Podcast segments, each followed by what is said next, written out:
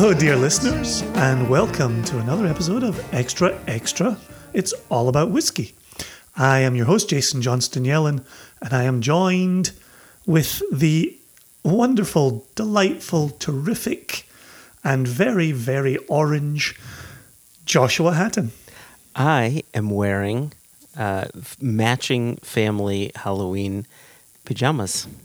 You, sir, are looking like the reason for the season. I feel like the reason for the season. I feel like the result of the season sometimes, but I'm currently feeling like the reason for the season. I look forward to listening back to what you just said because I didn't understand a word of it. Listeners at home are loving it.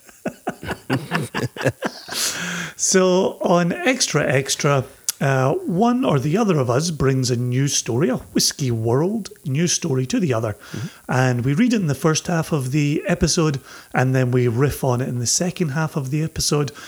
Invariably, when it's my turn to bring the news story, I can't help but shake things up. Mm-hmm. And today is another day, Joshua, where I intend to shake things up.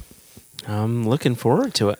My hope for this episode is to actually revisit three recent news stories that we've covered on Extra Extra, giving them somewhere around a tight 10 minutes, where we'll dip in, we'll read the new words, then we'll have a riff around, and boom, we'll pivot to the next one. You've got a lot of faith in us. I don't know. We'll see. But I only have faith in it because I know you can do anything. With compliments like that, yes, I can. 10 years of doing this. I know how you work. So let's jump right into it. As I jump right into it, I will dip a little bit into the One Nation Under Whiskey toolbox. My brother, Murray, reached out over the weekend and said, I'm going to cut some wood, not a euphemism, and listen to you and Joshua in my ears while I do it. And I said, oh, thank you very much. I'm honored. And a couple hours go by and he texts me again. He says, I got through 4 episodes of Extra Extra. Wow. And I said, well, that would have almost got you through 1 episode of One Nation Under Whiskey. And he said, yes, I like Extra Extra because you get in, you get it done, and it's over. So there's a vote for the Extra Extra model from my brother. Well, thank you, Murray. So the first story we're going to revisit here, the headline is Transatlantic Alliance calls for end to trade war as tariffs weigh down drinks shipments. The piece is from October 8th of 2020 and is in the Shanken News Daily, which both you and I subscribe to. Shanken, of course, is the publisher of Whisky Advocate magazine and Cigar Aficionado and a bunch of others besides. Wine Spectator, I think. Yeah. And actually, this Shanken News Daily piece is authored by Daniel Marsteller. Okay. And I don't know Daniel Marsteller, so there's a nice name to be seen. The reason I wanted to dip back into this, obviously, coming out October 8, is you and I, in the second part of our tariffs episodes, back-to-back episodes that we did, we talked about the Congress people who are trying to come together and non-partisan and across the aisle. Correct. And an attempt to get more people. Right? More people, the president, to pay attention to this. So now here we are. Now we're looking even at transatlantic. So I wanted to bring this back so we can see that net of people calling for a change really is widening, even if we're not seeing a change. And then we'll get some more numbers thrown around as well. Okay. Yeah, good. Okay. A transatlantic alliance of 18 trade organizations representing the US, EU, and UK beverage sectors is urging their governments to de-escalate the trade war that has resulted in lower shipments of wine and spirits from both sides of the Atlantic in recent months. The group sent a joint letter to the United States Trade Representative, USTR, and the European Commission for Trade in response to the WTO's, World Trade Organization's, recent ruling that allows the EU to impose $4 billion in tariffs on US imports as part of the ongoing transatlantic dispute over aircraft subsidies. They fear the WTO ruling could result in further tariff escalation in the short term. Quote, an immediate restoration of duty-free access for all distilled spirits and low tariffs for wine is essential to returning our industries to supporting jobs on both sides of the Atlantic, the letter stated. According to Discus, the Distilled Spirits Council of the United States, a 25% tariff in the EU caused American whiskey shipments to the bloc to fall 41% to $449 million in the 12 months through July, compared with a total of $757 million 2 years earlier.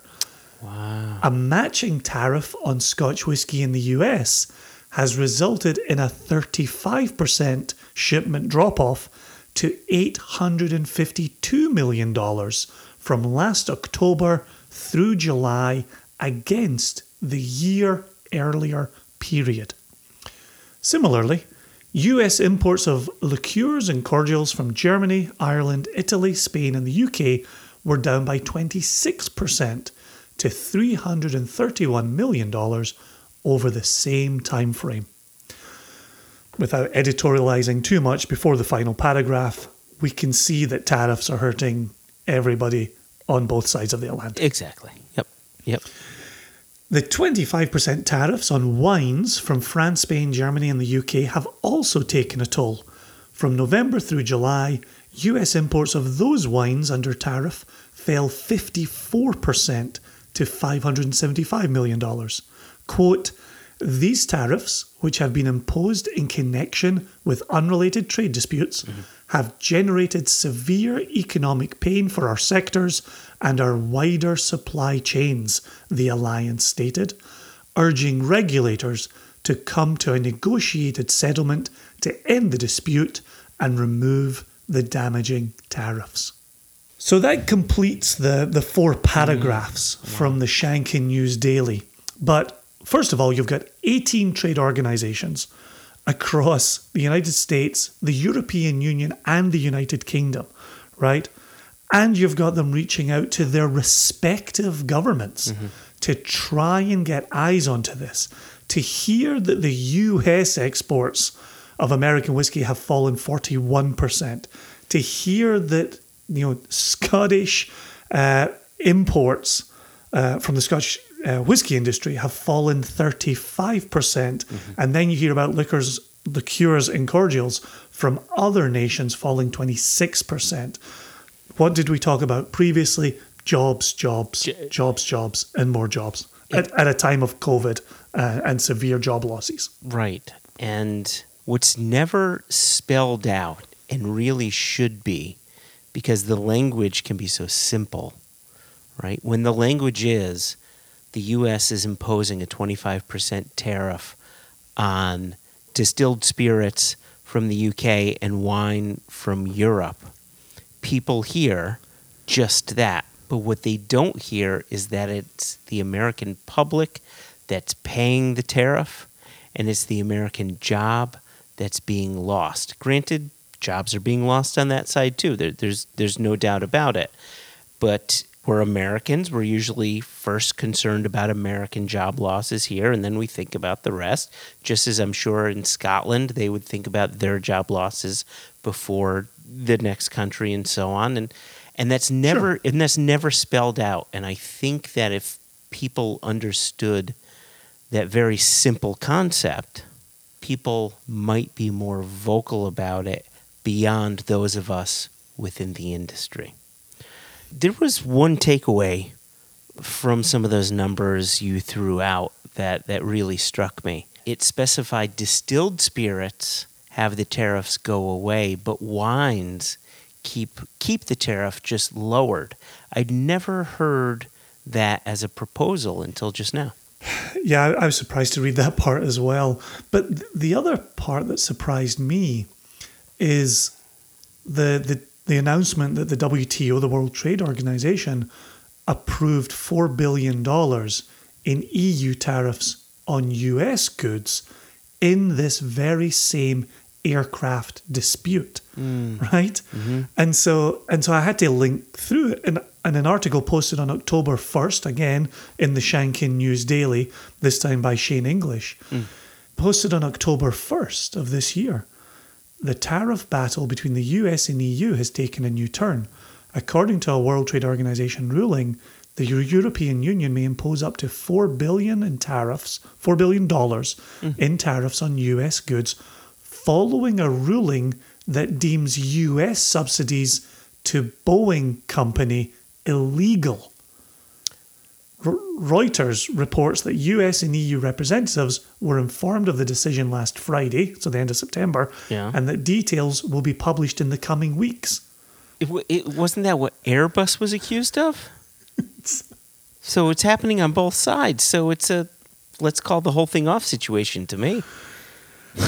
Yeah, the article continues. The WTO decision, though substantial, is significantly lower than the $12 billion judgment the EU was seeking, and also lower than the $7.5 billion judgment in favour of the US that the WTO issued last year in a similar dispute about subsidies to European aircraft manufacturer Airbus. According to a report from Reuters, analysts are hopeful that this ruling could end the deadlock between the US and EU and bring the two parties together for meaningful negotiations. In the short term, however, and this leads to the article we just read, US exports of wine and spirits to the EU could be in for further tariff hikes. Wow. Like, this is... it's just getting worse. You know, first there was the $7.5 billion for Airbus. Now there's a $4 billion for Boeing. But, you know, the EU was looking for $12 billion. Meanwhile, while it's all being, you know, hit back and forth across the tennis net, you and I are still paying 25% tariffs. Consumers are still paying 25% tariffs. It's I've never felt more than the little man in the middle than I have this year. Oh yes. And I'm getting so sick of it. It doesn't feel good at all. I want someone to just pass us the ball so we can so it's our turn to move on. Gosh.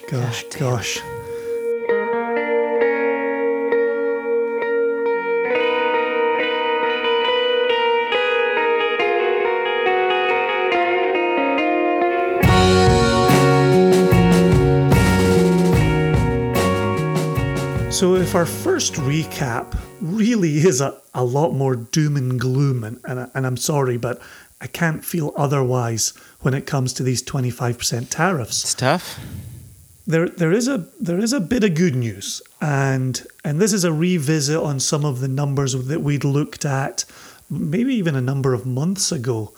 And when I tell you the headline here, you know exactly what I'm talking about. So this, once again, Shanken News Daily. This comes from Natalia Razo.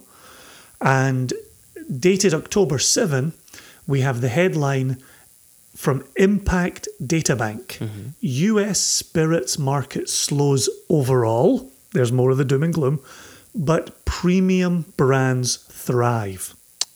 Yes. And so when you and I were talking about kind of sales numbers and how they were looking... Yeah. Early part of COVID, we were seeing numbers spiking, but the talk there was, but people are, you know, stocking up on their Jack Daniels, it's all comfort stocking food. Up on their Glenfiddich 12, right? Comfort drams. And so here we now have, the spirits market is slowing overall, but premium brands are thriving. So let's listen in to what this looks like. Distilled spirits are on pace to outperform the beer and wine categories for the ninth consecutive year in 2020. editorializing. Not a coincidence. We are in our 9th year of business, Joshua. The entire industry has us to thank. Back to the article.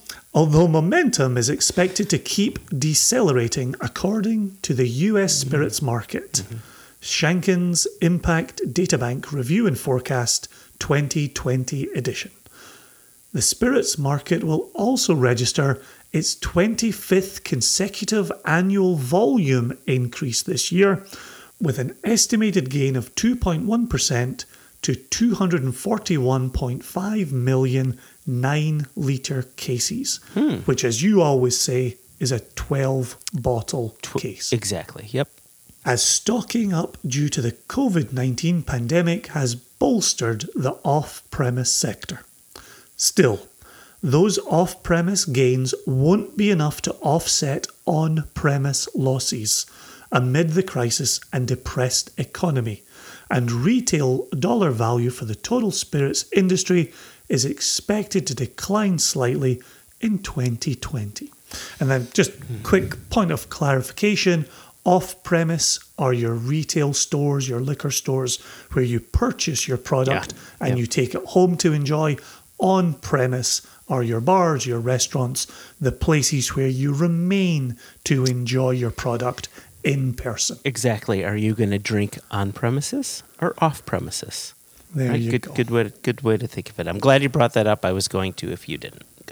Good. Yep. Well, certainly for us, growing up in Scotland, in the UK, the off license was always the name of our liquor store. Yeah. That's where we went to purchase. Okay. And so the off license is the off premise in the United States.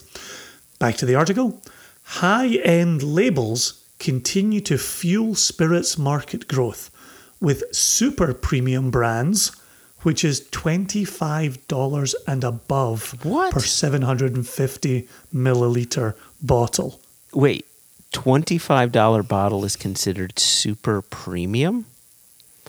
Okay. I am nodding my head while rereading to see if I have possibly messed this up. Wow. And I continue to nod my head because that's exactly what it says in the article. Okay. All right. Okay. So super premium brands expected to post further impressive gains moving forward, particularly tequila, cognac, and flavoured whiskies. It's at this point that you realise super premium is in relation to the spirits industry writ large and not you and I occupying the rarefied air of single cask, single malts. Yeah, exactly. So there's other spirits, not just whiskey. Got it. There are, Joshua, and that includes tequila, cognac, and flavoured whiskies, which... Viewers, if listeners could view me right now, they would see me breaking out in hives each time I say the words flavoured whiskies. Oh, jeez, you just got more. Anywho, bourbon, Irish whiskey, and single malt Scotch whiskey have also recorded significant increases recently. Imported spirits overall crested 100 million cases for the first time last year, according to the 297-page report. Luxury priced, so even beyond super premium, we're now into luxury priced. Interesting. Okay. Yep. Luxury priced Hennessy cognac is expected to surpass 4 million cases for the first time in 2020. Among other luxury spirits, those above $35 per 750 milliliter bottle are two tequila brands, Patron and Don Julio, are also expected to continue easily outperforming the overall market. Other stellar performing labels include Jameson Irish Whiskey, which by year end will have achieved 25 consecutive annual gains, more than any other million case brand. There's some rarefied air. Right. Are you a million case brand? Gosh. So that would be 12 million bottles annually if we're dealing with the 9-litre case. Correct. Oh, gosh. Here we go. I'm going to say this word again. back to the article, including flavors, Crown Royal Canadian whiskey leads all spirits brands in the US market by retail dollars and surpassed the 2 billion mark. That's billion with a B, $1 billion mark last year, according to Impact Data Bank. Wow. Among premium priced spirits, $15 to $25 per 750ml bottle. Tito's vodka from Fifth Generation Inc is expected to become the nation's largest selling brand by volume in 2020, ahead of Smirnoff vodka, which had been number one for the past 13 years. And then we'll just close it out because we always like a little bit of a forecast here. Looking ahead, the recession and lingering negative impact of the pandemic, as well as fierce competition from other drinks sectors, mainly hard seltzer, will cause overall spirits market growth to keep slowing until at least 2025. And then it says, for more information, check out the U.S. Spirits Market Impact Data Bank Review and Forecast 2020 edition. You know, it's, what I find so very interesting about this article is, from a whiskey perspective, it's told us nothing new at all. Because what it has done, what I think it's done better than any previous article, is it's actually categorized different drinks by dollar amount. Exactly. Right? And if super premium is now out, you know, outselling whatever's below $25 a bottle, whatever that category is. Yeah, premium priced. Premium priced. We're living in the same exact world. That's pretty much any bourbon out there. It's and then some. It's, you know, most single malt can't touch that, but a lot of blends can touch that. But then you just go Correct. Up from there. So our world remains the same, but this article does a better job categorizing how the drinks market has been affected by 2020. Well, and you and I have talked about it plenty, where if you visit a retailer to do business and you stand at their counter and you're talking about whatever category our bottles occupy, you'll just see a procession of people walking in, picking up a handle of Tito's, checking out, and walking back out the door.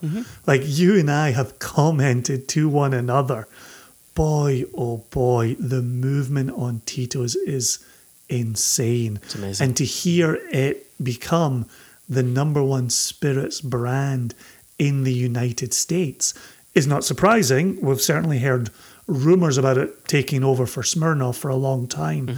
But even in this world of brown spirits that you and I occupy, all of our industry friends occupy, you know, that all the talk of vodka's dead, vodka's where scotch and whiskey was in the 80s, Tito's is still wiping the floor with brown spirits. It really is. It is still crushing the world of brown spirits. So I'm with you. I like the leaves that they put on the branches of the tree in which we live. Yes. Yep. Very good. I'm glad. Even though it didn't tell us anything necessarily new, I'm glad you brought it to our attention because it just gives us that better understanding. Right. Well, and that's that was my point with today's episode. This wrinkle that I'm inserting was just to kind of follow up on some things we've been talking about over the last few months. So far, job well done.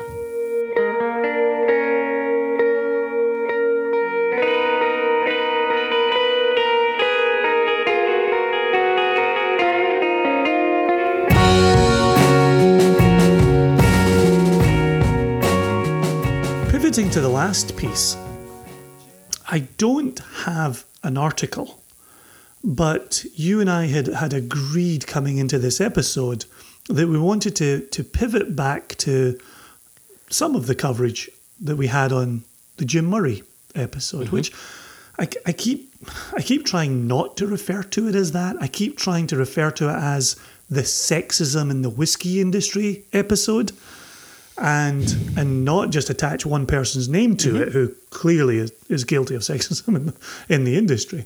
But we got an email from Eddie De Souza, who is very well known as the head of Milroy's Whiskey Bars. And we did have a chance to hang out with them in London back in January, actually, still in 2020. And it feels like 3 years ago that we last saw him. I know. Insane. So Eddie sent an email to questions@OneNationUnderWhiskey. Hey, chaps, just getting in contact regarding your podcast. I've been listening to it for a long time and I love it, but never thought of checking the faces behind the voices. After the incredible episode with Will Oldham, I just got sucked into your points of view and told myself, these guys are fucking bosses. Seriously, what a fantastic episode full of great music, great chat, and awesome whiskey. Especially when you mentioned one of my all-time favourite songs, I See a Darkness. Just sublime. Thank you for that. After that episode, I got curious to know about who's behind the voice, and I remembered that you mentioned your Single Cask Nation bottlings. And it popped in my mind that I actually met you guys and served you some whiskey before at Milroy's. You absolute legends. Which is, that's classic Eddie. I read that in Eddie's voice and personality. Just letting you know that your Extra Extra on Murraygate was absolutely spot on with my thoughts on the man and his unappealing behaviour/writing. I'll keep listening and hopefully get to toast again with you both. Cheers, Eddie De Souza, head of Milroy's Whiskey Bars.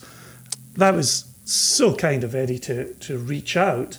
The reason that I wanted to include it is, as you know, I'm not often on the Facebooks, but on one of the posts that you'd put up about the sexism in the whiskey industry episode, got such good industry feedback on that, you know, I cannot help but return to Becky's opening sentence on the Instagram, Facebook post, where she says, this may very well draw a lot of negative comments.